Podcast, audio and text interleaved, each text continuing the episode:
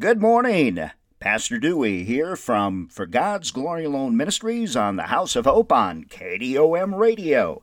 Thank you for being with us. Well, tomorrow is Memorial Day. Let's go to Philippians 2 3 through 11. Do nothing from selfish ambition or conceit, but in humility count others more significant than yourselves. That's a powerful statement. More significant than yourselves. Let each of you look not only to his own interests, but also to the interests of others.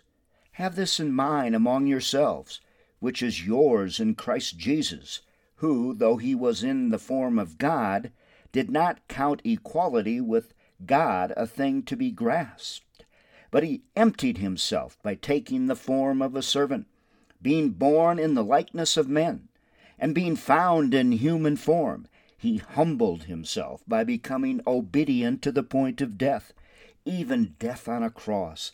Therefore, God has highly exalted him and bestowed on him the name that is above every name, so that at the t- name of Jesus is on every knee, and every knee should bow in heaven and on earth and under the earth, and every tongue confess that Jesus Christ is Lord, to the glory of God the Father. Amen. Are you selfish? Do you think of yourself first? I think of all those who have served. I think of all those who have passed that were fighting in the war and died there on the battlegrounds. Like my dear friend Roger Carey. I think it was 1966 when Roger was killed in Vietnam after just serving for six months. I knew Roger. He used to give me rides on his Honda. Back there in the 60s, he worked with my dad at the school. He was killed. He was committed to serving the people of America. He did not have any self interest except serving God and people. You know, Memorial Day has turned into more of a holiday of picnics, baseball, and so forth. But it began out of a remembrance of those who died during the Civil War, with the earliest recorded observances being called Decoration Day. I remember that for a time to lay flowers on the graves of fallen soldiers and gather in their memory. May 30th was chosen as the original date because flowers would be blooming in most parts of the country. And it would not overlap with the date of any specific Civil War battles the day would stand alone to honor the sacrifice of all the dead.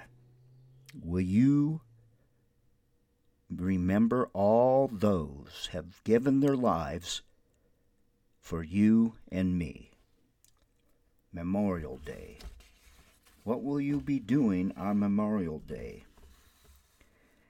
The holiday has immense significance to me because my family was in the military. My dad and his six brothers served in World War II. One of my uncles never recovered from World War II. Uh, mental illness, crawling over dead bodies in World War II in Europe. What are you complaining about? What are you complaining about? Do you remember World War II? Do you know your American history? You know, it's sad to think that just 1% of people between 18 and 29 years old hold a biblical worldview. That's according to Barna Research.